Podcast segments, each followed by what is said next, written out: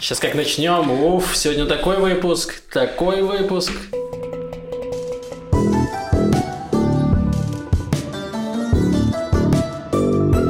Шалом! Вы слушаете подкаст «Что там у евреев?» Еженедельный подкаст о главных новостях в Израиле и еврейском мире. С вами Макс, Лев.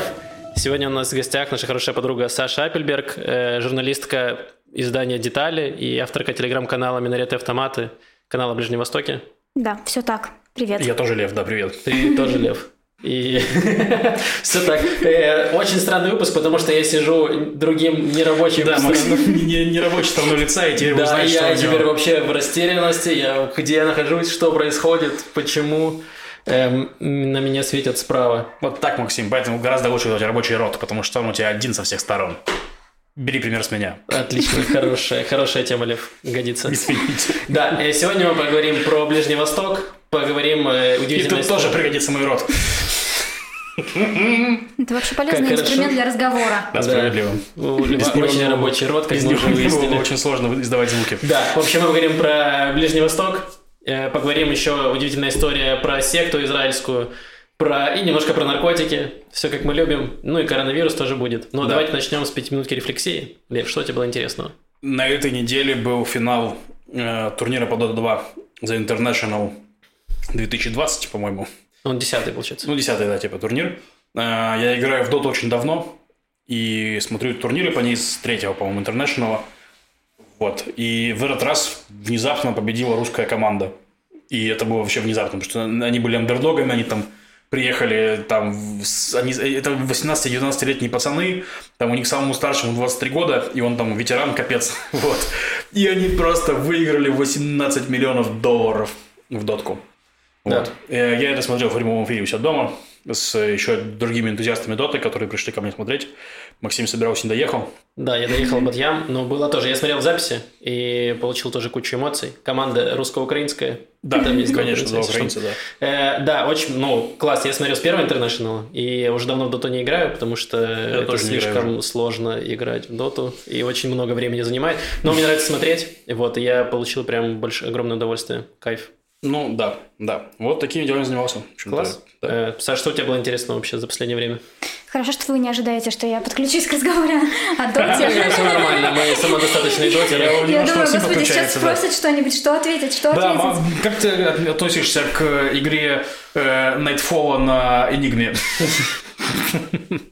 Неважно. Не, Маша, Саша, ты, конечно, правильно реагируешь. Там был вопрос не играл, да. Enigma, конечно, Enigma Да. вообще не брали в интернешнале. Это отличный герой. но- Удивление на моем лице именно это, э- этому было и посвящено. Э, Я тоже м, могу рассказать о своем интеллектуальном досуге. Блин, это что обидно было.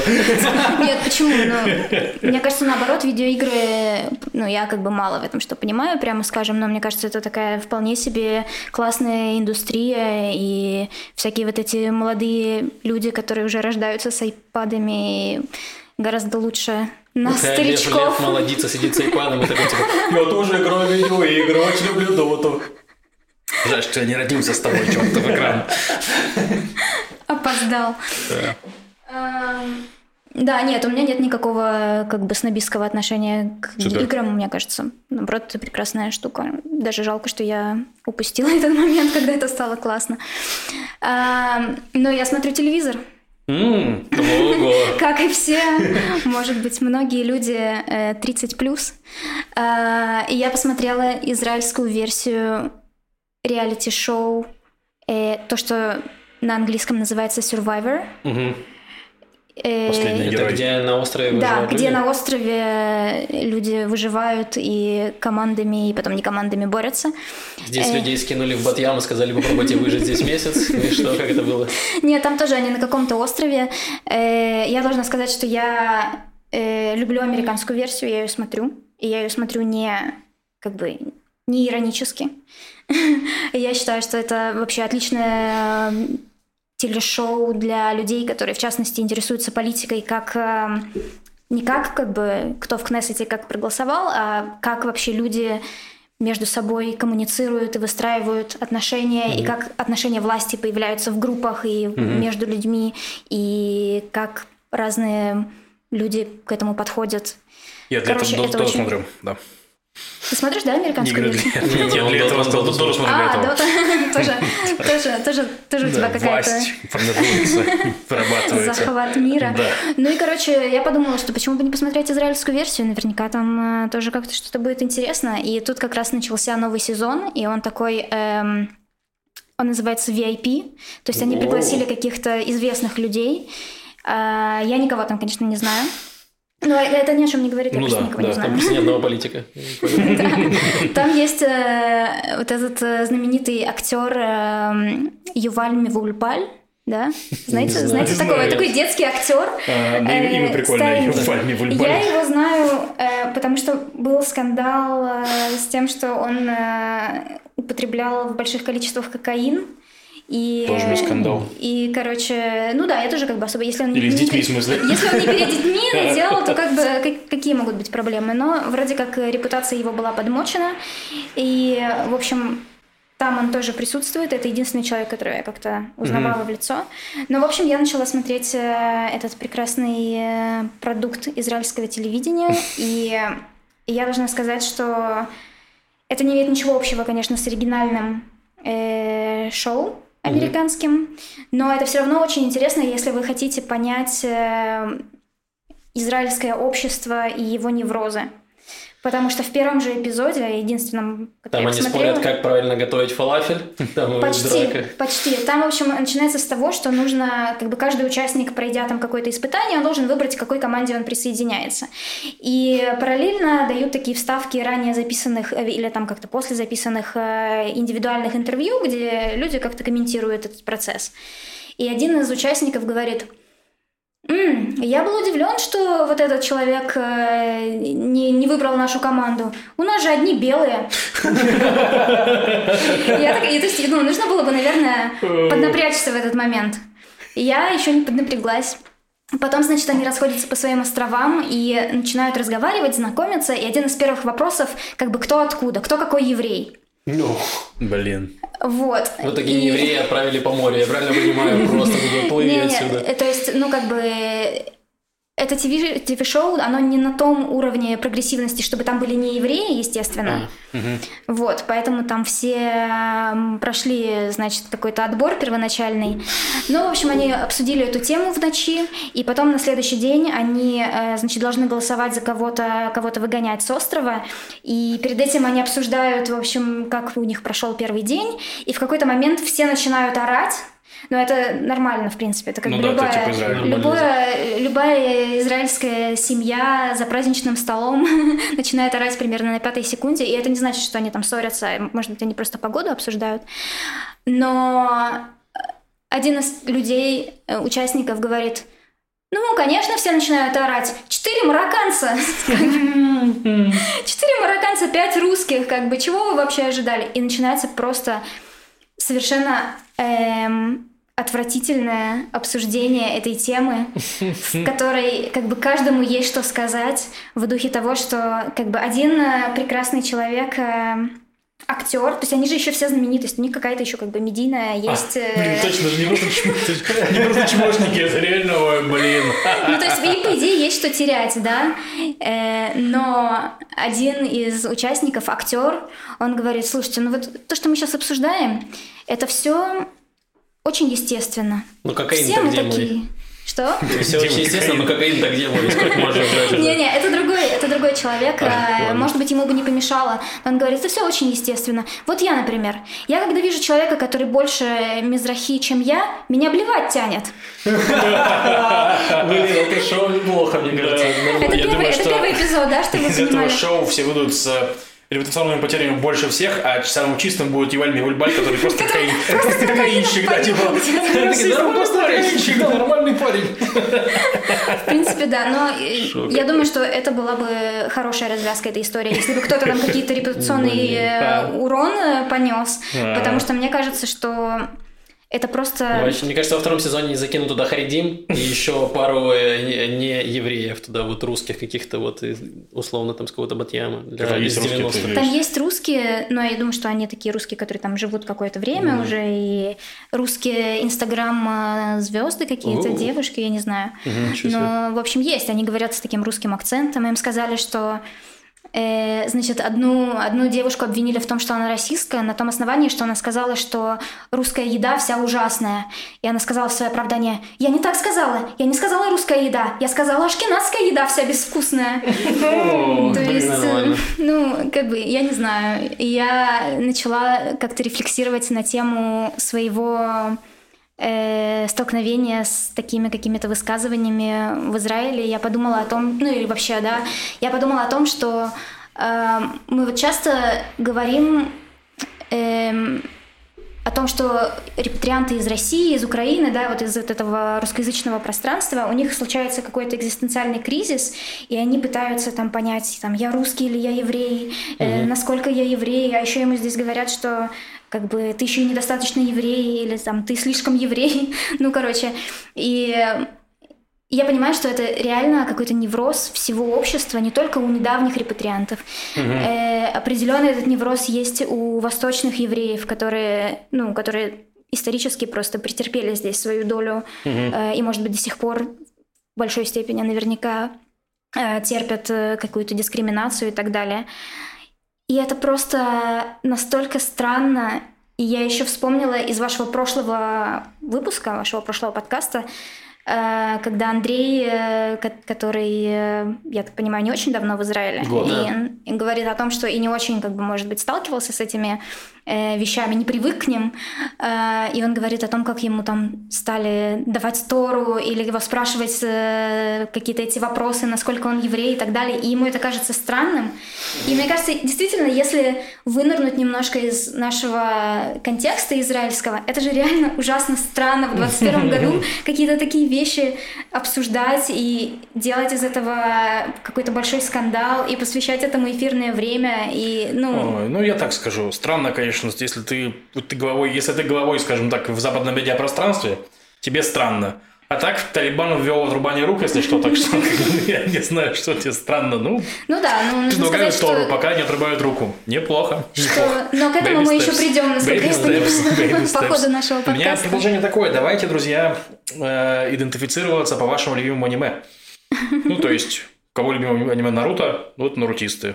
Кого любимое аниме Евангелион, ну, те евангелионисты. Ну, а те, кто не любит аниме, ну, их мы убьем. Ну, блин, ну, пора бежать, получается.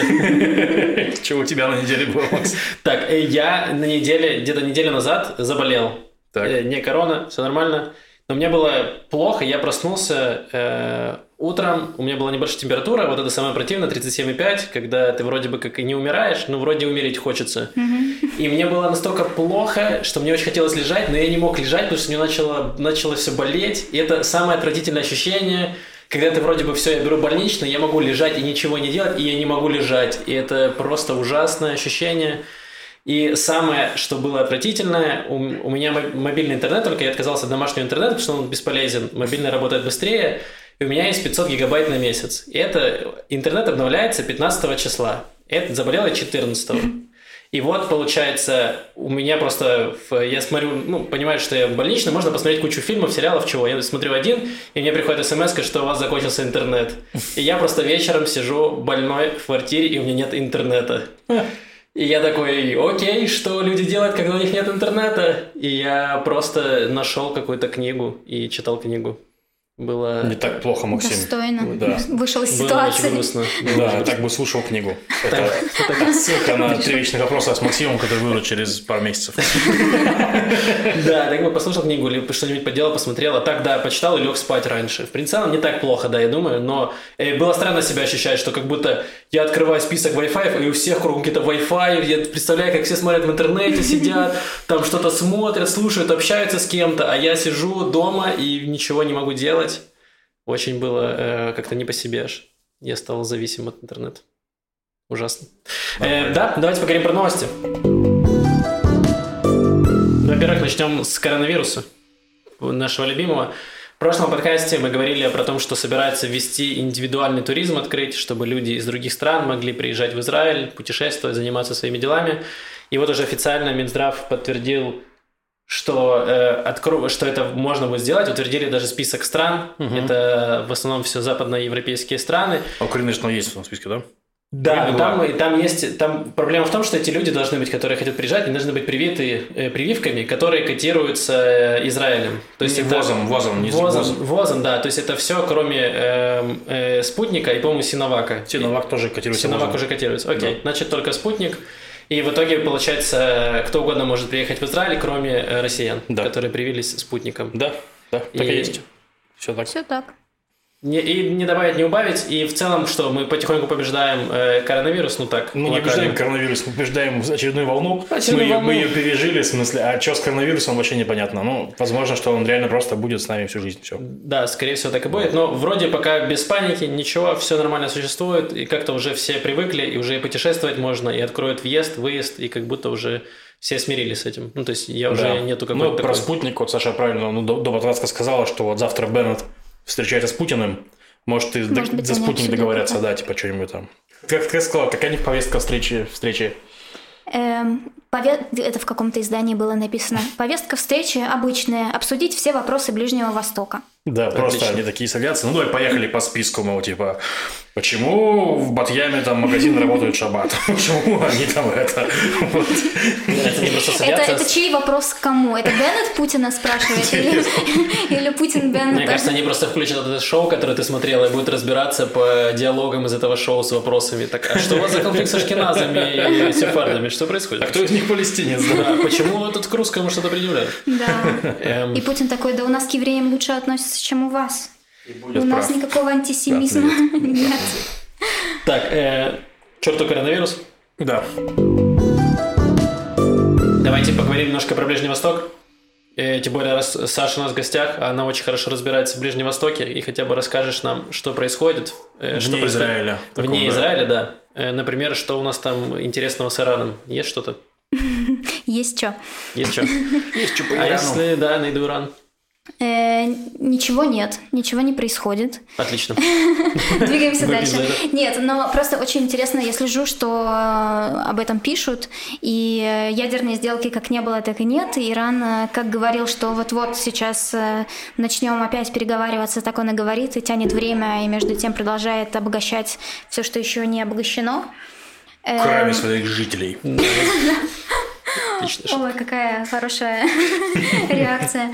Эм, Да, но интересно, как об этом стали говорить. Мне кажется, раньше более-менее серьезные все исследователи э, говорили о том, что все подпишут в итоге, покапризничают и успокоятся.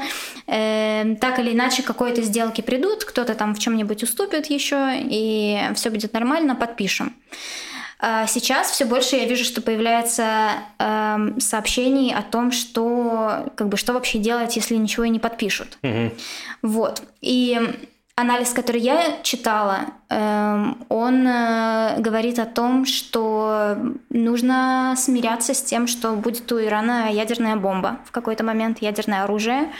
И эм, так ли это страшно? Задается вопросом автор.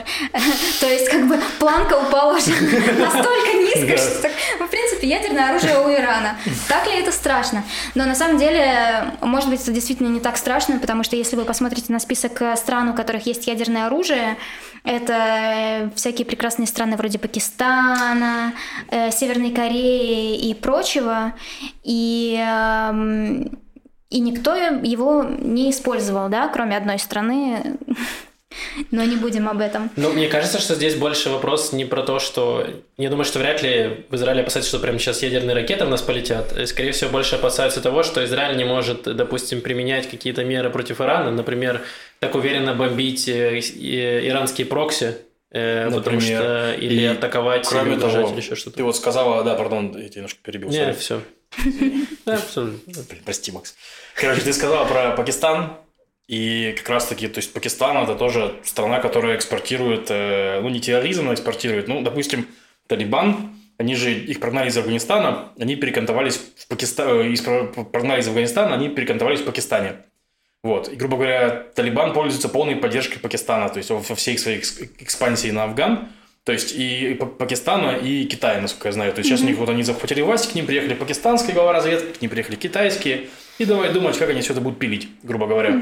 Вот. И проблема, что с ними особо сделать ничего нельзя. С Пакистаном, потому что у них ядерные бомбы. То есть они в случае, ну, нельзя воевать по, по-человечески со страной, в которой ядерное оружие есть. То есть также у Ирана, то есть он, у него у Ирана есть, ну, грубо говоря, э, такая претензия на лидерство в регионе, скажем так. То есть они хотят быть лидером, они хотят что такое быть лидером, это говорить всем, что нужно делать. Правильно? Mm-hmm. То есть я говорю тебе, Максим, ты больше не ведущий подкаст «Что-то евреев». У меня такого нет права, поэтому Максим остается ведущим. Вот, если бы на моем месте был Иран, Максим, ты бы здесь не сидел.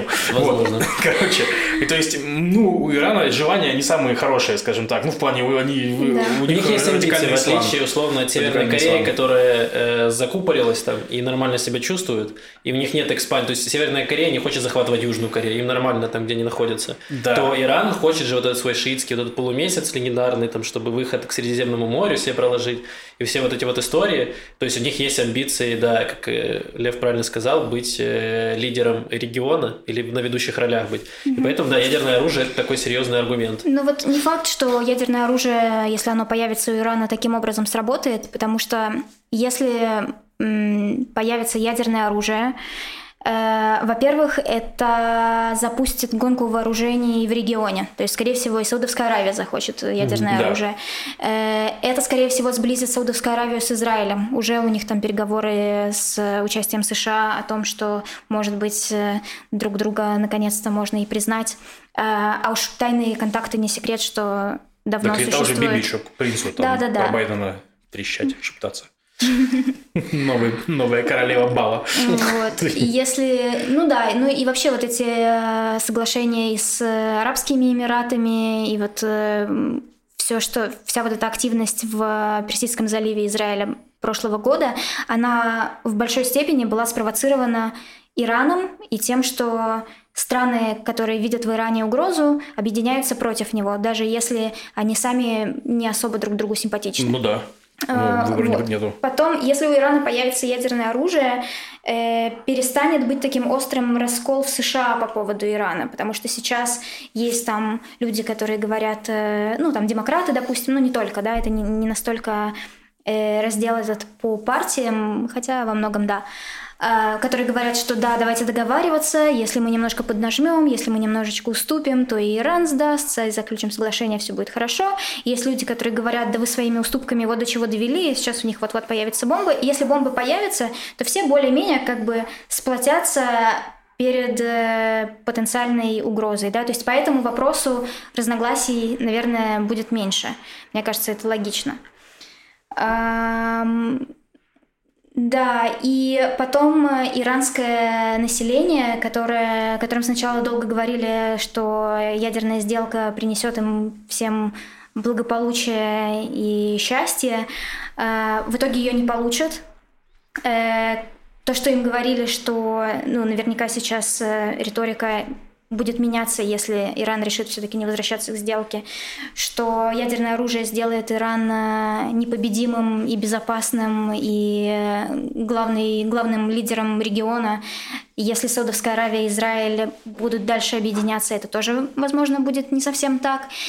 Э, и в ядерную программу как бы уже влито столько денег, столько санкций и столько лишений Иран претерпел, что как бы выхлоп от этой ядерной бомбы, когда она появится, эм, он просто не покроет этого всего, да, угу. ну нет, так может что... быть. Нет, я согласен с тем, что там. Я не говорю, что поскорее бы как бы у Ирана была ядерная бомба, а то я знаю, комментаторы в Телеграме сейчас начнут э, комментировать. Блин, ну в целом как будто, извини, что, ну появится ядерная бомба, уже перейдем, давайте, вот, знаешь, это вот все тянется, тянется. Давайте уже перейдем к следующей части, типа у Ирана уже есть ядерная бомба, давайте дальше уже как-то сюжет развивать, потому что уже как будто вот это вот нытье ну, я только хотел добавить, что... Уже просто годами. Просто нужно понимать, что если, условно говоря, Израиль решит жахнуть по Ирану, взорвать ему какие-нибудь там реакторы, анус там и что-нибудь, то это будет капец внезапно. То есть это мы такие вот сейчас сидим, и тут в это время Израиль решил жмухнуть по Ирану. То есть вот так примерно будет. То есть вообще без Ну да, на самом деле этого. все же, и Биби очень много говорил, и Беннет подтвердил, что типа Израиль не допустит создания ядерных ракет э, Ирана. То есть если надо будет, Израиль сам разбомбит и без там одобрения США. Теоретически такое возможно. И в Израиле поддержат внутри такое решение, я уверен, большинство. Mm-hmm. И в принципе, часть в последнее время, там в последние несколько месяцев часто же были новости, что какое-то там ДТП произошло произошло на иранской ядерной станции, кто что-то там взорвалось, и кто-то там умер, и все такие, о, как неожиданно, кто бы это мог быть? Э, вот, и поэтому в целом не удивлюсь, если в какой-то момент просто что-то взорвется, и все, и взорвется и пол Ирана из-за этого. Ну, то есть все, что угодно может быть. Мы, опять же, далеко всего не знаем, но как будто уже все это затянулось немного. Вот это вся эпопея с этим ядерным оружием, с этой сделкой, и уже как будто кажется, что ничего не произойдет. Просто вот это будет тянуться бесконечно. Вот, да, вот я говорю, что типа решиться может внезапно. Вот так вот. Типа, жмых и все. Как иракский ядерный реактор, в смысле, в 73 нет, в каком-то в 70 году, я не помню. Да. Ну, которые, собственно говоря, снесли израильские ВВС, типа, и все, Саддам Хусейн сказал, ладно, все, хорошо. Больше не буду. Ну, он тоже вложил, он тоже в этот проект вложил кучу денег, там, кучу всего. В итоге его разбомбили. Ну, я думаю, что Иран подготовлен лучше. То есть, проблема, что, возможно, так просто не будет. Что там залетели самолетики, там бахнули бомбу и все, типа, это. То есть, возможно, будет сложнее. Но и к тому, что ну, можно думать, что это случится. Да, вполне вероятно. Я не думаю, что Израиль просто так допустит такие, ну, ладно, у них есть ядерное оружие, окей. Чувствую себя в безопасности. Да, и Египет такой, ладно, теперь перехожу к другим слайдам. Больше не буду слайдов. Иранские ракеты, что у меня еще, какие у меня еще слайды есть. Поговорим еще про Ливан. Там недавно было что-то похожее на гражданскую какую-то войну, перестрелки на улицах. Э, что вообще происходит? Да, было что-то, что напоминает гражданскую войну, о которой многие ливанцы еще помнят э, и не хотят наверняка ее повторения. Эм, что произошло? Э, судья, который э, расследует взрыв в Бейрутском порту, который был в прошлом году, угу. вызвал на допрос министра из шиитской партии Амаль, которая близка Хизбалле. Ну, и политическое крыло Хизболла, правильно я понимаю? Ну да. Угу. И этого, в общем-то, было достаточно для того, чтобы Хизбалла эм, воспротивилась этому, вывела своих сторонников на протест э, против того, чтобы этот судья продолжал расследование. В общем, они думают, что это предвзято какое-то дело. На самом деле Хизбалла не виновата, а это просто политический заказ, как э, говорят, э, допустим, в Украине. Это все политический заказ, это все интриги. Да, мы ни при чем. Да, примерно так. И на этом э, митинге э, кто-то начал стрелять, кто-то начал стрелять в ответ, э, как это бывает. Ну, в Ливане просто у просто очень обычные многих... митинги, тут начинается перестрелка. Просто, да, очень многих Э, людей есть э, оружие, и у каждой эм, э, группы, скажем так, и политической силы есть свои собственные ополчения, какие-то mm-hmm. милиции, которые вооружены, и Хизбалла вооружена, в принципе, лучше, чем ливанская армия, и поэтому, в общем, разжечь это все совершенно несложно. Да, я специально разговаривала с экспертами по Ливану, чтобы понять, будет ли все плохо, будет ли война, и, э, и чего ждать Израилю, помню наш разговор в прошлый раз. Э, эксперты по Ливану говорят, что э, с Израилем это никак не связано, можно, в принципе, mm-hmm расслабиться, и никто не хочет э, еще и с Израилем иметь проблем сейчас, э, но наблюдать стоит. И эм, войны никакой гражданской, скорее всего, не будет, но тем не менее это все как бы подталкивает Ливан все дальше к пропасти, над которой страна уже висит довольно давно. Непонятно, как... У них появилось вроде как новое правительство, и вроде как был какой-то проблеск и что, может быть, что-то изменится, но, судя по всему, не изменится ничего, потому что по-прежнему э, правительство и премьер-министр выступают за то, чтобы это расследование продолжалось. В принципе, международное сообщество тоже, это будет один из индикаторов, способно ли это правительство э, добиться чего-то, добиться там, хоть да. чего-то, да, и провести какое-то прозрачное расследование. Эм, но это невозможно, потому что Хизбалла в правительстве, и любые реформы она будет блокировать, пока есть этот конфликт. Не, ну, в смысле, у них там большинство какое-то или чего Хизбалла? Ну, у них э, серьезная, это серьезная Фракция политическая большая. сила, да. Без них э, будет невозможно э, договориться ни о чем. Угу. А без этих э, реформ невозможно будет ни о чем договориться с э, разными, миром. ну да, с миром, с финансовыми институтами, которые должны выделить какую-то помощь угу. и так далее. И тут еще объявили, что будут в конце марта следующего года парламентские выборы.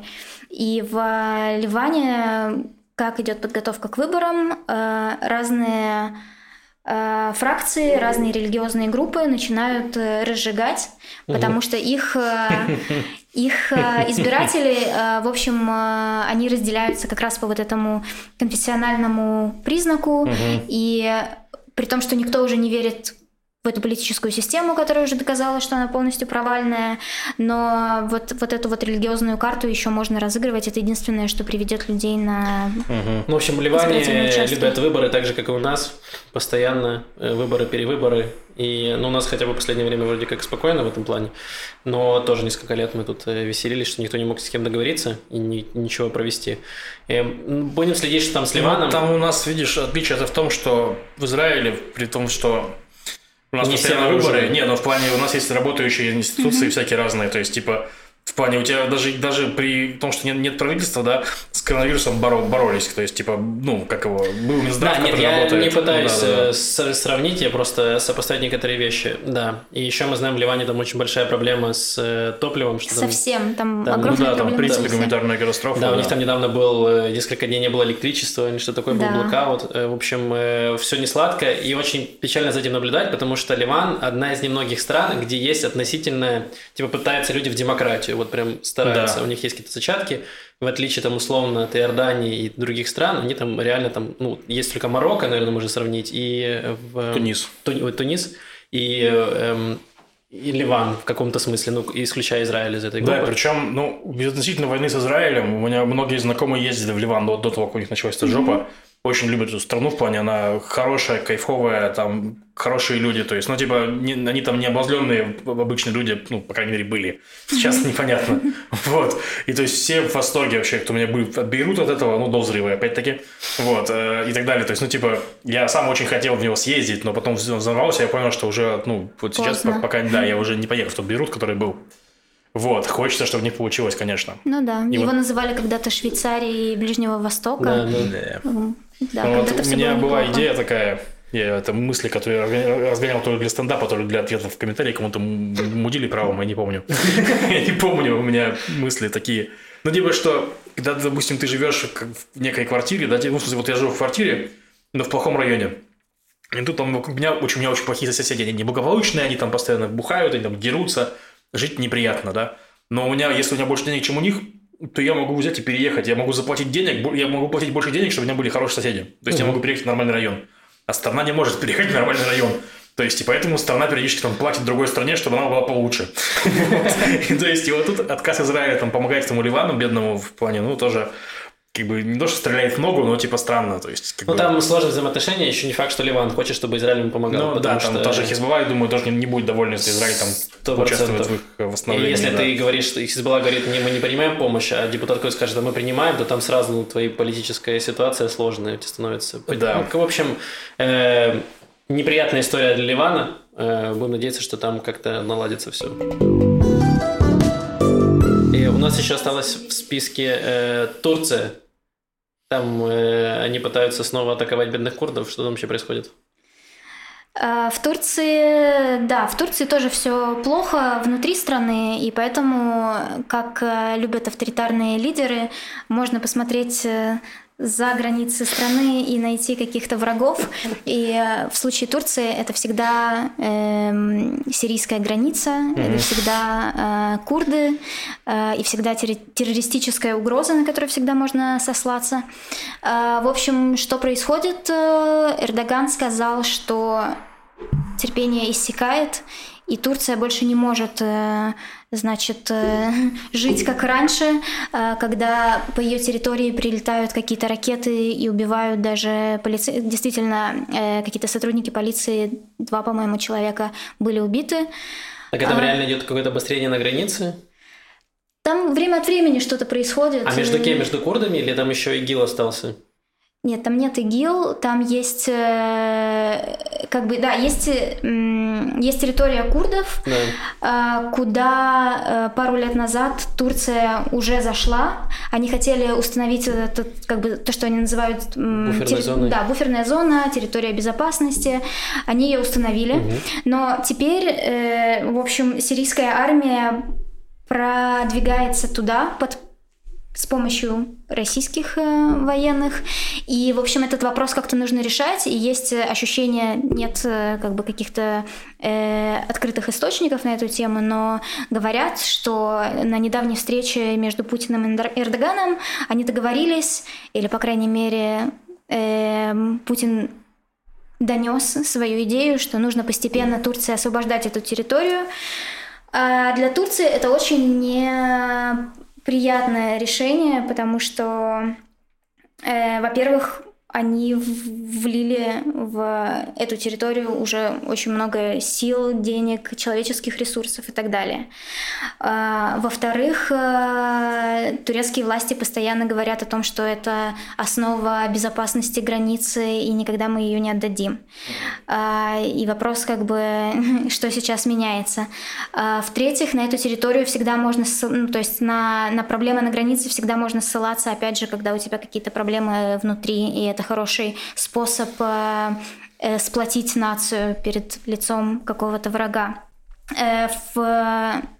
Я сбилась со счета, но очередной аргумент это то, что Турция всегда старается найти баланс между США и Россией, э, да, США и Россией. А, и эта буферная зона, она была тоже такой, э, таким элементом торга. Можно иногда немножечко обсудить это с Путиным э, и припугнуть Байдена, что о чем-то договорились. Можно об этом поговорить с Байденом и сказать, что... Угу. И надавить на Путина таким образом. Сейчас как бы непонятно, потому что отношения Турции с обеими странами, в принципе, сейчас не очень.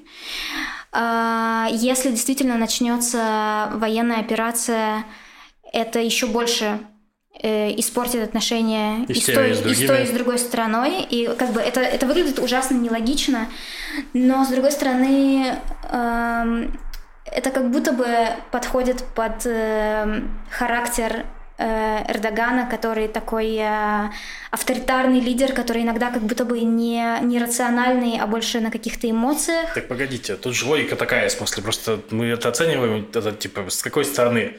У него э, KPI, грубо свой, то есть не KPI, а задача одна, типа, у власти остаться, как я понимаю, если это авторитарный лидер, как Нет, Путин. мне кажется, он, он у власти и так остался, то есть у него нет конкуренции никакой. Не, он почему? Больше, Погоди, у него есть... еще выбор, есть, в Турции есть конкуренция. Там, по-моему, мэр Стамбула выиграл вообще как mm-hmm. оппозиционер. Не, не, в Турции... Там очень, очень быстро задавили, то есть они выиграли в центральных городах Стамбуля, все остальное там подавили очень быстро ну, оппозицию. Хорошо, но смысле... Я имею в виду то, что у Эрдогана больше у него есть амбиции, как у Ирана, в плане того, что он тоже хочет быть влиятельным на Ближнем Востоке, mm-hmm. и в то же время мы знаем, сколько Э, Турция вливает денег в Восточный Иерусалим, здесь в местных палестинцев, Поэтому у нас в Восточном Иерусалиме висят э, турецкие флаги, хотя там люди явно не турки живут. Вот, поэтому э, здесь он тоже очень сильно хочет быть влиятельным человеком на Ближнем Востоке, и, естественно, ему важно оставаться в Сирии, чтобы тоже, типа, вот смотрите, мы здесь вот Иран находится, здесь находится Россия, вот и мы тоже здесь вообще-то.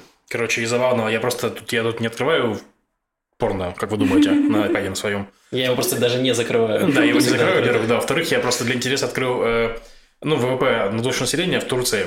И он мне показал, что он стабильно падает с, с, с какого-то 12 года, там, типа, все, типа, ничего там не растет. Ну, просто страны, которые он, типа, Google, Google же показывает несколько стран, мне показывал Иран и Россию, и она там такие же графики. Типа, вот. Хотя амбициозные авторитарные. Мне кажется, Сирия это просто какое-то болото, которое топит просто все вокруг. Просто все тонут там. Ну, надо сказать, что и у Ирана и России не только Сирия, а там есть еще еще прикольчики, где они замешаны. Ну, и в Турции тоже да есть и Кипр. Турции, конечно. Кипр там, да. да и в э, Ливии, и вообще, ну, да, в принципе, да. по всему... Ну, по всему региону. А ты Нет, все я думаешь, просто, что Эрдоган, я... типа, все, диктатор, который не уйдет, в смысле? Ты считаешь, как Путин будет такой, типа? Э, я не знаю, я не могу как бы давать какие-то прогнозы, но ну, я, мнение, просто, я, я просто думаю, что на самом деле э, среди, судя по опросам, для турецкого населения, в принципе, важно быть частью какого-то западного мира, и поэтому кажется нелогичным настолько как бы портить отношения дальше с США, а, потому что ну, то есть отношения США это отношения с западным миром. Отношения, mm-hmm. если отношения США испорчены, испорчены отношения с НАТО в первую очередь. Где Турция для... стоит. Э, да, и ну, на самом деле это как бы будет плохо, как мне кажется, для всех, но для, для Эрдогана тоже э, то, что Турция член НАТО, это дает ему очень большой э, такой boost э, престижа, в том числе в регионе. Угу. Да, это единственная страна, которая э, как бы с, с мусульманским большинством, э, кроме Албании, да, но мы не сравниваем там с Албанией, которая э, в настолько важном альянсе угу. с э, европейскими странами, США и эм, ну, то есть это, это важно для Турции. Это не то, что он как бы вообще слетел с резьбы и э, хочет от всех оторваться. Наверняка там, э, э, я не знаю, есть какая-то логика, но... Э, но пока как бы кажется, то есть, ну, непонятно. Но при этом многие говорят, что как бы эксперты, которых я читаю, э, турецкие, в том числе в турецких СМИ, пишут, что стоит к этому отнестись серьезно, это не просто слова, и вполне возможно, что что-то произойдет. Окей. Okay. Сейчас будет через какое-то время, мы в конце месяца или в начале ноября э, встреча должна состояться с Байденом, и я думаю, что на ней что-то как бы решится. В общем, еще одна война, в целом э, ничего удивительного. Просто... Еще один список э, к списку Путина и Байдена вопросы Ближнего Востока. все. Скоро будет принимать бюджет, и одна из пунктов принятия бюджета это была реформа Либермана, которая хотела реформировать импорт э, продуктов Э, в Израиль, снять пошлины на некоторые продукты, чтобы понизить э, дороговизну жизни в Израиле. Ну и чтобы конкуренцию усилить, потому что на, на не очень конкурентном рынке, грубо говоря, да. просто непонятно, где у тебя реально высокие расходы, а где просто неэффективно люди работают. То есть, Все ну... так, чтобы, да, и ну, в глобальном смысле должно понизить якобы цены на еду в Израиле. И там, э, как мы рассказывали, у местных фермеров очень сильное лобби в политическое, и поэтому там была серьезная драка за эту реформу. Естественно, все фермеры жутко бастовали, не хотели, чтобы у них появилась конкуренция, чтобы, оказывается, нужно было там понижать цены или улучшать качество продукции или все uh-huh. остальное, оптимизировать производство. В итоге кое до чего договорились. Значит, из этой реформы уберут мясо, рыбу, э, детское питание и пищевые добавки. То есть это то, что не будут возить в Израиль, это все только местное производство. Но э, Либерман отстоял молоко, всю молочку, на что было очень большие, э, тоже очень много драк было за эту молочку. При том, что мы знаем в Израиле огромные проблемы с этой молочкой, потому что Израиль контролирует цены на базовые молочные продукты, типа молока, э, сметаны и масла, всего остального. Мы помним э, историю, когда в Израиле не было масла, просто, просто его не было. И это было как раз из-за того, что цена на масло достаточно низкая, и производитель израильский говорит, что мы не будем тратить жирное молоко, чтобы делать дешевое масло. И при этом они не дают другим ввозить масло да, из-за да. границы. То есть оно, за привозное масло было очень дорогим. И поэтому сейчас как-то этот вопрос э, пытаются решить. Но, опять же, я почитал э, комментарии людей, ну, которые чуть лучше разбираются, говорят, что... Ну, в Фейсбуке эти, да, которые... Да, офигевшие, нормально, ну, мразь, это русская, молдавская. Да, этих людей. Практически, да. Хорошо. И сказали, что это не сильно повлияет на цену продуктов в Израиле, потому что, э, несмотря на то, что там какие-то пошлины понизят, но все равно для того, чтобы привезти э, эти продукты из-за границы, с ними должны связываться местные магазины израильские. Mm-hmm. То есть, условно, наши большие супермаркеты будут закупать эти продукты из за границы, а мелкие магазины не смогут конкурировать, так что там цена плюс-минус то на том и останется. То есть, по факту... Ну, да, но все, это все еще, грубо говоря, если, если будет больше переговоров, грубо говоря, то значит будет больше сделок. В смысле, а сделки значит, что Короче, это, это все, все, все еще благо, я считаю. То есть, да, сто процентов я согласен, сильно, это но... хоть какое-то поползновение в сторону конкуренции и того, что давайте мы не будем ввозить, наверное, из-за границы хоть что-то, если мы не можем производить это по нормальным ценам давайте как-то существовать, потому что мы реально как живем по швейцарским ценам, и при этом зарплата у нас ниже, чем в Швейцарии, очевидно. Правда. Ну, хорошо. Ну, кстати, еще, еще новость про бюджет. То, что там у нас, ну, в принципе, в коалиции там много конфликтов разных, то есть они там, ну, мы знаем, что наши коалиции там правые, левые, арабы, там это просто солянка, жуткая солянка, ну, центристы, понятное дело. Вот, у них много конфликтов, поэтому они договорились бюджет как-нибудь, как-нибудь очень быстренько принять. И они запланировали два чтения на, там, по-моему, три дня, там, с 1 по 4 ноября. Типа, чтобы никто не сказал прощания, такие, просто не глядя, голосуем, нам разберемся по ходу. Давайте каждый, каждый напишет по две страницы, что хочет, мы принимаем, дальше разберемся. Если бы, да. Ну вот, короче, я надеюсь, что они его примут, дальше будем разбираться, потому что у нас хотя бы будет бюджет какой-то, да, это первое. Потом появится некоторая политическая стабильность вот на два годика, что можно будет не беспокоиться, что у нас сейчас снова все там скатится. Ну, короче, я считаю, что это благо еще политическое, что было интересно, это закон Сара, который там меняется чуть ли не каждый день. Там сначала было... Нет, там же есть два закона Сара. А, их два, окей. Давайте так, Гедеон Сар, это, напомню, э, это лидер партии Тикваха Даша, который покинул Ликут перед последними выборами. И как раз его несгибаемость, то, что он не присоединился к Нетаньягу в итоге, хотя он был самым логичным, самым логичным человеком, чтобы присоединиться к Нетаньягу, он не присоединился. Его несгибаемость, э, ну, по мне, мне кажется, что во многом позволило сделать эту коалицию текущую. Я как раз за него болею, потому что, ну, типа, он реально, ну, прям нормально сделал, скажем так. Так, и что ну, он хочет? Но у него есть закон о том, что чтобы нельзя премьер-министру два срока, значит, садиться, сидеть. Да, больше, то, больше мы двух сроков. обсуждали в прошлый раз. Да, да. но причем это не закон против Биби, потому что Биби по него, по него не попадает. Потому что у Биби эти два срока будут заново отчитываться. То есть, типа, то есть, если Нетаньягу сейчас становится премьером, у него есть два срока. Ну, если Биби обнурился, проще говоря. Не, ну это логично. Где-то мы это видели. Ну, это логично, потому что этот закон принимает не Биби. Да, То есть, 100%. вот, тут как бы том-то и дело, что если бы Биби такой закон принимал, это было прям, ну, вот это обнуление. Так там тоже не Путин его принял. Ну ладно, мы уходим Ну, далеко. Я бы так, ладно, неважно, да. А второй закон о том, что нельзя, чтобы был премьер-министр с э, какими-то обвинениями в уголовных делах там и прочих. То есть, ну, такое как бы вот. Чтобы нельзя было формировать коалицию, если у тебя есть э, на тебя дело в суде лежит. Да, вот это уже закон скорее против Биби, чем против кого-то еще. Ну, сложно я к этому отношусь, если честно. С одной стороны, звучит логично. Вот. С другой стороны, в нормальных странах это дело репутационное, а не, за- а не- а не прописанное законом. То есть ты тем мозгом своим понимаешь, что ты не можешь формировать коалицию, если это вот случилось. Вот, так что я не уверен, что это правильно это в законе прописывать, потому что если это прописано в законе, то у тебя, значит, кто контролирует э, юстицию, тот Кто контролирует, контролирует кто вообще может, да, типа, Тебе могут любое дело завести, и Да. пока он будет разбираться, Да, уже но- пять Да. правительств пройдет. Поэтому я к этому закону настроен негативно. Считаю, что плохой закон. Вот. Ну и э, вроде как он и маловероятно, что он пройдет в Кнессете, потому что э, партия Беннета, Ну да. вроде как Шакет сказал, что напротив этого закона Беннет там отморозился, зато Да, э, арабская список. партия сказала, «Так, да, ребята, вообще изи, все голоса ваши, пожалуйста. Ну вот я считаю, что первый закон хороший, второй закон типа, ну, плохой. Вот мое мнение. Это что ты думаешь? Да. Я согласна, кстати, потому что вообще я думаю, что когда ты ограничиваешь срок пребывания премьер-министра на посту, человек как-то автоматически начинает думать о том, что там он не вечен, и ему Как после вот этого нужно какую-то, да. какую, ну как бы ему чем-то нужно заниматься после.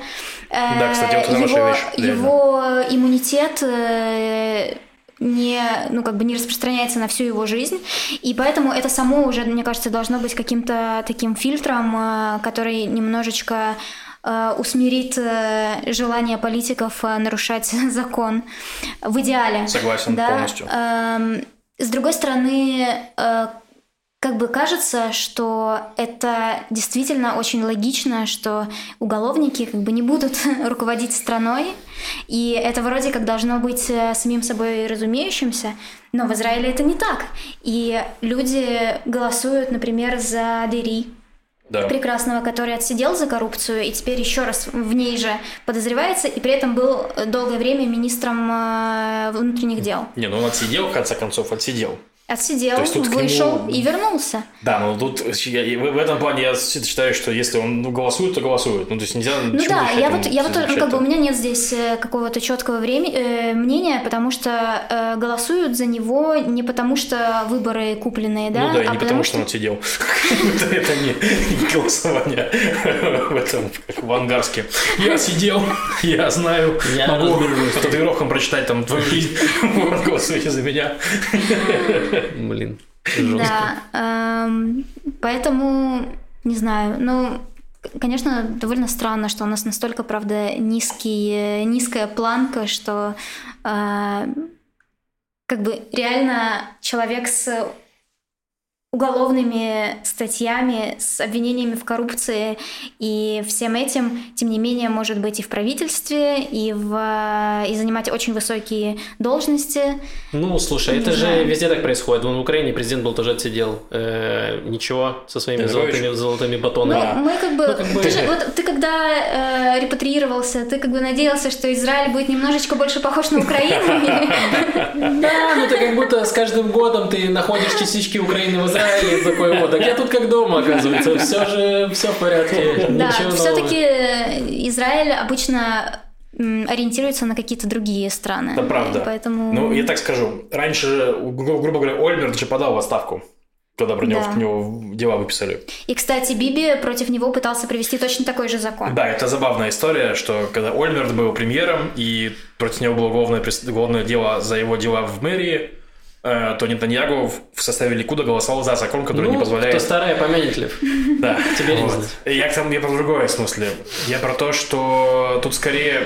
Ну, мне кажется, что это должно появиться с политической культурой. Ну, грубо говоря, вот Нетаньягу, он попер дальше, то есть его в итоге сместили, Блин, так скажем. Лев, ну политическая культура. Мы только что разговаривали про то, что те сидевшие люди идут в министерство. Ну, у тебя, не знаю, как он еще не пошел министром юстиции, э, отсидев. Э, Это вопрос не Ну, в том, что куда он пошел, а куда Ну, ему такая же- позволили пойти, в смысле, Да, ну так это же ну, политическая ну, культура. Если, допустим, ты Ты отсидел, на то всей страны, а не человек конкретного. Ну, типа, это люди должны решать. Ну, в смысле, у Ну, тебя да. люди- людям пофигу, что не- у тебя людям пофигу вот на то, что у Нетаньягу там что-то. Он наш мальчик, он наш Нетаньягу, Да, но при этом Мелех, э, ну. Ольмерт, ты сам отказался, не то, что его люди вынудили и сказали, уходи. Ну, у него не было решение. поддержки, в смысле, Ольмерта Да, тогда. ну я имею в виду о том, что э, Биби, ну, он не хочет, не идет, вот и все. Ну, как Ну бы, да, и вот ну, мне поэтому кажется, как раз- политическая культура, она не появится. То есть люди как хотят, так и делают. Вот ему хочется идти премьер-министром, хочется, хочет Дерри быть Не, ну, министром. Мне, мне, мне кажется, наоборот, то есть не наоборот, а э, за время правления Биби как раз э, политическая культура э, Деграднула. да, деградировала все дальше и дальше, и у нас стал, э, появились министры вроде Мири Рекев, которая э, побеждает в конкурсе «Кто громче проорет», и, и, и в других разных эстафетах. Тоже правда. Мне кажется, это как раз часть... Это, это политическая культура, которая, которая как раз и формируется. И если Биби таков, какой он есть, он формирует эту культуру. И потом, это же не люди э, голосуют, чтобы Дери был во главе Министерство, министерства да, внутренних дел. как бы люди голосуют, люди дают кучу мандатов Ликуду, но при этом министерские портфели раз- э, как бы раздавались кому угодно, но по сути не только не. Ликуду, да? Ну, Это да, был правда. для Биби инструмент для того, чтобы договориться с этими партиями, чтобы они его поддержали э, как бы в Да, коалиции. Нет, ну справедливо. Ну вот, смотрите. Пережили Биби, переживем и Дерри. Я еще хотел, э, есть новость удивительная, как раз тоже про преступников и все такое. Э, Тут недавно поступила информация, что трех людей из э, секты Шувубаним, это такая ультрарелигиозная хасидская эм, не столько хасидская Маргинальная секта. а маргинальная типа секта, они сами себя сектой не считают, естественно, но секта, и трех людей арестовали, в, э, потому что их подозревают в убийстве, которое произошло 30 лет назад. И тут нужно немножко рассказать, что такое Шувубаним. У них есть лидер, которого зовут Илиезер э, Берландия. Берланд. Почему? Берланд он. Берланд? Берланд. Ладно, у меня почему-то я все время читал, было написано э, Берландия. Окей, Это Берланд. страна твоих снов, я не знаю. Окей, ладно, ладно. Это дед 34 года рождения. У него есть своя, своя ешива в Восточном Иерусалиме. Э, Он организован, называется Шувабаним. Там очень много последователей. И вот как-то раз э, один из э, учеников э, этого э, Элиезера пришел к нему домой и увидел, что он стоит рядом с голой женщиной, а голая женщина не его жена. Вот так поворот. Он рассказал об этом в СМИ. Э, После этого этого паренька жестко избили. Как так произошло, непонятно. Просто под- Неизвестные лица Подскользнулся и упал на табуретку, как так часто бывает. Вот. И после этого еще две женщины пожаловались, что они были изнасилованы этим, э, собственно, лезером. И это все было в 2012 году, то есть это уже дедок такой серьезный. И он э, решил, что, наверное, самое время начать путешествовать по миру. Наверное, в Израиле мне не рады, пойду-ка я в другим странам. И он начал там гастролировать по США, Швейцарии, Италии, пока не осел в Марокко и скрываясь от э, израильского суда. И вот, собственно, сидит он в Марокко, организовал там свою новую эту э, шоу-баним, открыл там свою ешиву, туда начали съезжаться его последователи. И вот они тусовались, э, там уже несколько тысяч их было в Марокко. Марокко мусульманская страна. И потом в какой-то момент король решил, что э, давайте-ка мы выгоним, пожалуйста, этих сектантов оттуда. И э, реально выгнал в э, Берланда вместе с их сек- сектой, выгнал из Марокко. При этом сами они потом оправдывали, что типа на самом деле нас не выгнали, нас просто спасли. Король Марокко понял, что как опасно быть евреем э, в мусульманской стране, и поэтому благородно решил нас, э, так сказать, проводить э, на выход. До границы. Да, да. И потом этот Берланд э, путешествовал там и в Южную... Да, э, Путин тоже решил, что тяжело Навальному жить в России, спрятал его в тюрьму, чтобы с ним ничего не случилось. Вот, чтобы не отравили его. Да, да. Все правильно. Вот, вот, вот. В общем, этот Берланд начал э, путешествовать по ЮАР, пока не сел в Зимбабве. Так. Так, и все, и нормально, сидит он в Зимбабве такой, все у него хорошо, и он там какой-то его, был какой-то из последователей богатый зимбабвиец, и он там его, собственно, содержал и, значит, э, умасливал. И вот в какой-то момент врывается полиция в дом э, к этому Берланду, и оказывается, что на него в Берланду еще и в Зимбабве подали жалобу за изнасилование, за какое-то сексуальное преступление. И ему сказали, что, чувак, у тебя просрочена виза, и вообще на тебя тут жалоба, что ты там э, что-то сделал плохое с женщинами у тебя есть два стула. Первый, мы сажаем тебя в тюрьму на три месяца, а второй, ты платишь 200 долларов и уезжаешь. Блин, господи, ужасно, какая ужасная история. Отвратительно. Он платит 200 долларов и уезжает, э, уезжает дальше, он там опять гастролирует. И он засел, в, по-моему, в, если не понимаю, в Голландии, где-то в Голландии, и там его, собственно, э, опять полиция, э, голландская полиция его арестовывает и пытается договориться про экстрадицию в Израиль. Угу. Но проблема в том, что в Израиле на него не завели дело. Угу. Они просто решили его допросить, а Берланд свалил сразу. Угу. И в итоге тебя могут экстрадировать только если на тебя есть прямо да. дело, что ты подозреваемый. А он был как свидетель, и поэтому ничего с ним сделать не могли. И вот там очень долго он там сидел в Голландии, пока наконец-то не договорились, что его такие экстрадируют, завели, открыли дело на него. В общем, его э, привезли в Израиль, и он осознал вину и сказал, что да, я виновен, раскаиваюсь. Он сказал, можете закидать меня палками или сжечь меня, я признаю свою вину. Или можете сделать меня министром, как там у вас с уголовниками в стране сейчас делают. Да. Да. И он сказал, я больше никогда не буду иметь дело с женщинами. Ему дали 18 месяцев тюрьмы так. Э, за все то, что он сделал. И его выпустили там через э, год, по-моему, или даже меньше, потому что по состоянию здоровья он уже mm-hmm. дед, естественно. Дед-пердед. И он был прав, и он отказался от э, работы с женщинами. Он начал работать со своей, собственно, со своими прихожанами. На него открыли дело, потому что он э, отмывал деньги и участвовал в махинациях.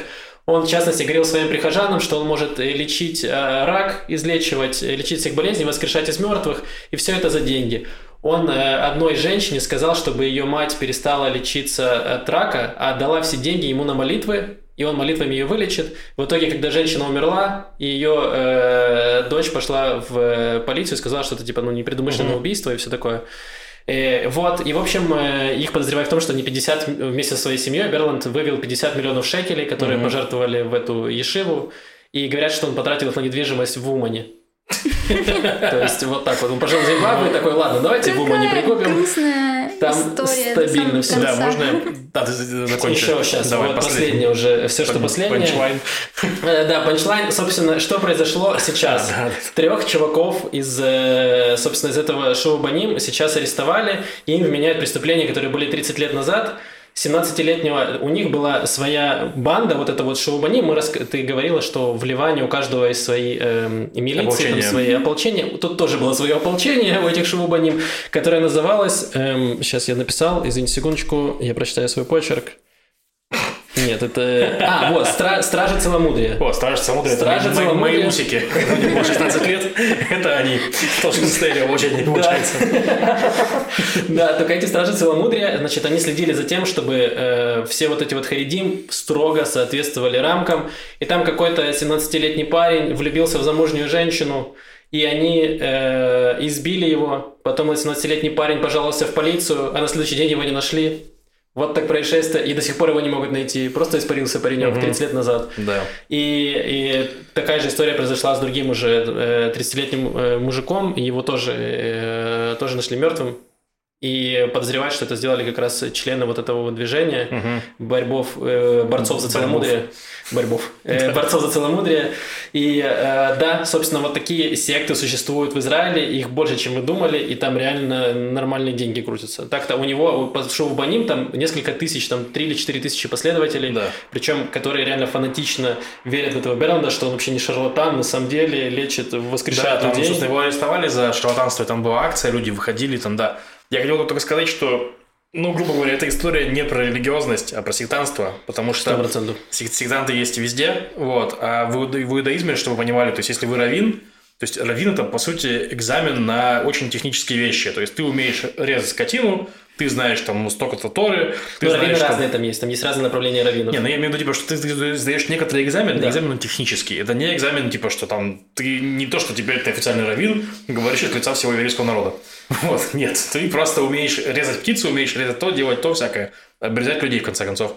А после этого то, что ты делаешь, типа, это уже ты как, как- как человек. И то есть, ну, есть много раввинов, но раввинов, у которых есть ешива, меньше гораздо. И то есть, Берванд, очевидно, это харизматичный чувак, как и все сектантские лидеры, ну, который завлекает, умеет завлекать. Ну, еще он му- мудак. То есть, я думаю, что в его... Как и все сектантские лидеры. Ну да, в его, короче, персональности, как бы, мудак это главнее, чем там, религиозный. Просто Да. потому что, ну, типа, и, и я вижу много смысла там в комментариях и прочих, типа, что вот, там эти ультраортодоксы, эта история не про это. У них тоже есть куча говна, но это не про это просто Да, история. при этом всё. э, там был суд Байдин, это религиозный суд, когда собираются там важные раввины, и они ну, оценивают действия вот Берланда, и они оценили, сказали, что он типа ну преступник, и Мгм. нужно типа это вообще ненормально, что он делает, и Да. нужно от этого отойти. История э, другая про сектантов, но уже сектантов нерелигиозных, которые любят курить спайс. О, эти мои, любимые сектанты. Да, оказывается, в Израиле уже 42 человека пострадало от... э, То есть, э, помер там, по-моему, пострадал. Нет, они там не все умерли, но А, есть люди, которые- кто-то умер, а кто-то нет. Э, От э, спайса, который называется Nice Guy, это мемная вообще история из стран СНГ. Я думал, что это, ну, это просто мем остался, шутки какие-то. Нет, люди в Израиле начали курить спайс, и причем это не какие-то школьники, у которых нет денег и не курят что подряд. Это средний возраст, там, 28-30 лет. То есть это взрослые уже достаточно мужички, вот типа нас, э, со львом просто курят спайсуху и умирают. Да, это грустная история. Я хотел просто вспомнить историю, которая э, в канале Изя Катка написана. Это наш э, друг Даня Маштаков, фотограф. Вот, он просто описывал историю про Nice Guy, типа, что у него знакомый был на остановке, к нему подошел мужик, говорит, есть закурить, тот ему дал табака, и мужик начал, значит, скручивать э, самокрутку, ну и знакомый заметил, значит, что он в самокрутку добавляет какую-то зеленую смесь, типа. Ну, очевидно, он подумал про марихуану, потому что это постоянно, что есть курят марихуану везде, типа. Мужик увидел, что он заметил, и предложил ему затянуться. Ну, знакомый думает, ну, что бы не пыхнуть, в конце концов, я же в Израиле, а не где-то еще. И мужик ему говорит, типа, дает эту секс, говорит, nice guy. А тут чувак, он не знал, что nice guy это спайс. Он думал, что чувак ему, типа, сказал, ну, nice guy, ты мне дал табачок, вот тебе раскурись. В итоге он покурил, и на полчаса отключился. Там еле смог связаться со своей знакомой, которая пришла его откачала там водой там, ну, и проводила домой там, в таком ключе. Ну, вот такая опасная история. Да, причем я читал про Nice Guy, то, что пишут, что там проблема в, э, не в самом спайсе, а в том, что добавляют какие-то коагулянты, которые разжижают кровь, и в итоге у тебя внутри начинается кровотечение, и Да. кровь перестает сворачиваться. В общем, там это Не, не очень, спайс, друзья, это очень опасно, вообще. и реально это прям э, смерть смерти. Даже э, наш Минздрав выпустил какое-то заявление и сказал, что это не марихуана, не курите спайсуху, это очень-очень плохо. Вот. Э, Поэтому да. э, Поддерживаем Минздрав. да, спайс это ужасно, и очень, для меня очень странно, что вот в Израиле такие, о, спайс, прикольно, 2021 год, о, давайте спайс Ну, типа, покурим». да, согласен. Это все уже, там уже поумирало куча людей. Мне кажется, можно понять, что это А дальше что Насвай приедет в Израиль, такие, он есть Насвай, ничего себе, вот это да. Ладно, давайте заканчивать. У нас есть еще немножко новостей культуры. Э, Сегодня за них отвечает Лев. Так, давайте так. У меня есть две новости культуры. Вот. э, Первая новость – это то, что наш Яша, звукорежиссер, который мог бы рассказать новость сам, но не захотел одеваться, наряжаться к выпуску, значит, вот. э, Он с другом Кириллом, э, который, ну, тоже новый Патриан живет в Хайфе, он снимал нам концерт, который я, я не отдал монтаж еще. Вот, неважно. Короче, Яша с Кириллом, они сняли короткометражку на конкурс, на фестиваль My Road Reel. Road – это компания, которая сделала приблуду, через которую мы записываем подкаст. Реально прикольная приблуда, и компания, наверное, тоже хорошая. Вот. Фильм называется The Real Filmmakers. Э, Я, он, он коротенький, это короткометражка, он там минут три идет, если не ошибаюсь. То есть можно его посмотреть быстро. Я посмотрел, и я посмотрел без звука, потому что я смотрел его сейчас. Ну, не, не во время подкаста, до подкаста. Вот, но смотрю, там на самом деле из-за из того, что я заметил, там просто у них снимается рыжий парень. И очень красивые цвета. Прям очень красивые цвета, постарались, прям молодцы. Вот, в описании будет ссылка. Яша очень просит зайти проголосовать. Вот, э, это конкурс. Там Да. можно выиграть 250 тысяч долларов и что-то такое. Или 25. Короче, давайте Яша выиграет, чтобы он от Э, нас... Да, давайте я же выиграю, а дальше мы поделим, все нормально. Да, да, да. Вот. Э, И второе, то, что я хотел рассказать, тоже, кстати, Яша к этому имеет отношение. Короче, сегодня спонсор э, культ просвета нашего – это Яша. Вот. э, группа The Velvet, правильно? The Velvet – это э, ну, репатрианская группа, которая играет, значит, э, в жанре Э, ну, какой-то поп-рок или софт-рок. мягкий назовите. камень, в общем, да, типа в жанре мягкий камень. Вот, играют, у них женский вокал, и у них есть одна песня на Spotify. Они обещают, что скоро будет больше. Загуглите The Velvet, и э, там вот, где песня написана на иврите, это они. А вот The, The Velvet Underground – это легендарная группа из Америки, не перепутайте. Вот. Соответственно, они дают концерт в баре Левантин, и я сейчас скажу, когда. Просто я 29, 29 октября в баре Левантин дают концерт. Вход там 55-70 шекелей. Вот. Я, возможно, даже схожу. Да. Я пока не уверен, потому что очень много Э, стендапов. да, давайте я еще немножко совсем про культуру. Э, я много говорил про рэпер Куэка. Я на него вышел альбом как раз вот на прошлой неделе, мне кажется. Э, альбом называется «Шни я», и у нее есть... Почему бы и нет? Эм, да, и у нее есть э, фит с Авишаем Коэном, про которого Андрей в прошлом Да, подкасте говорил, да. а я говорил про Эк, он говорил про Авишая Коэна, и вот они сплелись. э, И вот они послушали песню. подкаст, И такие, и... О, фит, сделаем фит. Да. Да. так и было. И еще хотел порекомендовать э, подкаст, который называется «Подстрочник». Да. Это документальный подкаст из э, дневников Корнея Чуковского, который описывает историю, э, конец, э, развал Российской империи, начало Советского Союза, и плюс еще свои э, мысли по поводу э, Европы. Там есть э, даже про евреев немного, про евреев Англии. Вот, э, послушайте клевый, интересный документально-исторический подкаст. Да, как у Андрея, только не, только не такой. Вот, и как раз они в прошлом выпуске про ев- евреев как раз таки нас упоминали. За это им спасибо большое. Да.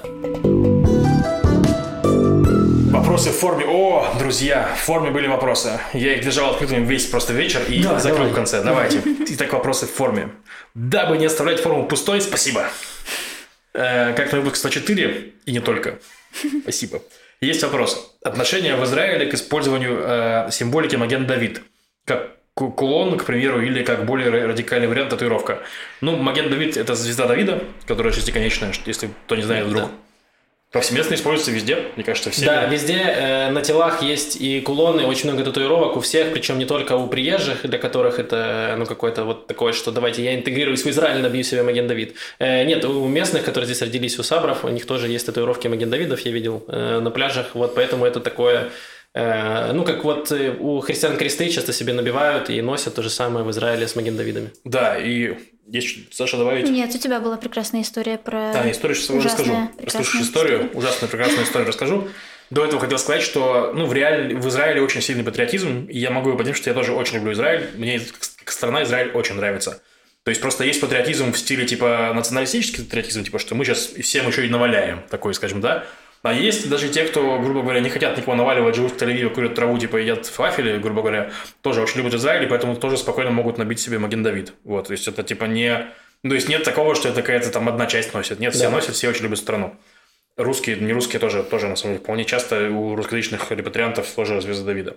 А история такая, что ну, у меня в Ульпане со мной была француженка, которая рассказывала тоже в каком-то из уроков, типа, что она не могла у себя во Франции, она в Марселе жила, что она у себя в Марселе не могла, типа, носить звезду Давида, потому что, типа, ну, грубо говоря, в метро до нее докапывались, типа, ну, типа, мусульмане, алжирцы там какие-то и прочее. Ну, Марсель такой очень как раз мусульманский город. Да, вот, типа, и для нее это, конечно, было, ну, плохо, она из чистой такой еврейской семьи, причем вот во Франции живет очень долго, ну, и в итоге она переехала в Израиль, причем семья у нее осталась там, как я понимаю, ну, на момент вот в нашей репатриации, но сама она решила, что во Франции не хочет там строить свою жизнь, переехала в Израиль.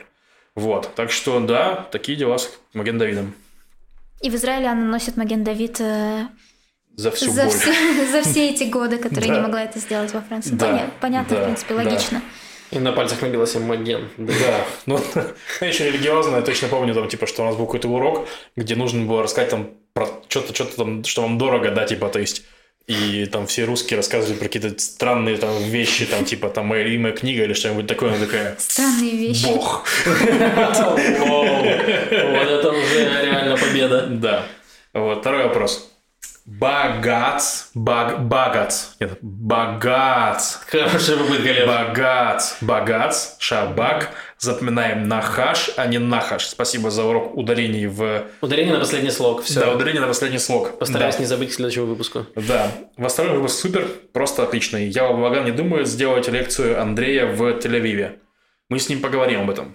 Вот, возможно. Будет предстоять серьезный разговор, да? Ну, не, ну интересно, о чем лекцию, в смысле, кого надо собрать, как, как, как это сделать. То есть так-то Андрей приезжает, в смысле, поэтому, да, он, он клевый, и послушать его интересно, сто пудов. Вот, и последний комментарий, выпуск с Андреем огонь. Нам тоже очень понравился, спасибо. Да. И я Э, согласна. Да, я думаю, что это выпуск тоже огонь. Кстати, выпуск с Сашей, который был прошлый, про Иран, Ливию, там, и Сирию и прочее, он просмотры побил вообще все, типа, там... А на- правда? Да, да, да, прям. Видимо, там слово было такое- Афганистан в заголовке сделал свое Да, да, да, да, там типа, ну там было, что делать с Ираном, с Ливаном, решили, что мы реально решаем, возможно. Сидят евреи, это те самые масоны, которые все решают. Так вот они вот за столом сидят, это они, Да, что да, ли? да, вот. Так что да, слушайте нас, подписывайтесь на Сашу. Да, Э, э, ссылки будут в описании. Огромное спасибо нашим патронам, кто Да, нас спасибо. поддерживает. Очень, э, очень нам помогаете. Мы снова боремся с техникой, с заказом ее, поэтому все ваши деньги идут на благое дело, для того, чтобы нас слушать было приятнее. Да, да, спасибо Вот. большое. Пока. Эм, на этом, на этом все. Услышимся через неделю. С вами было спасибо, Саша, что пришла. во-первых. Спасибо, что пригласили. Да. Э, С вами был Макс, Лев, Саша. И услышимся приблизительно через неделю. Пока-пока. Пока. Пока.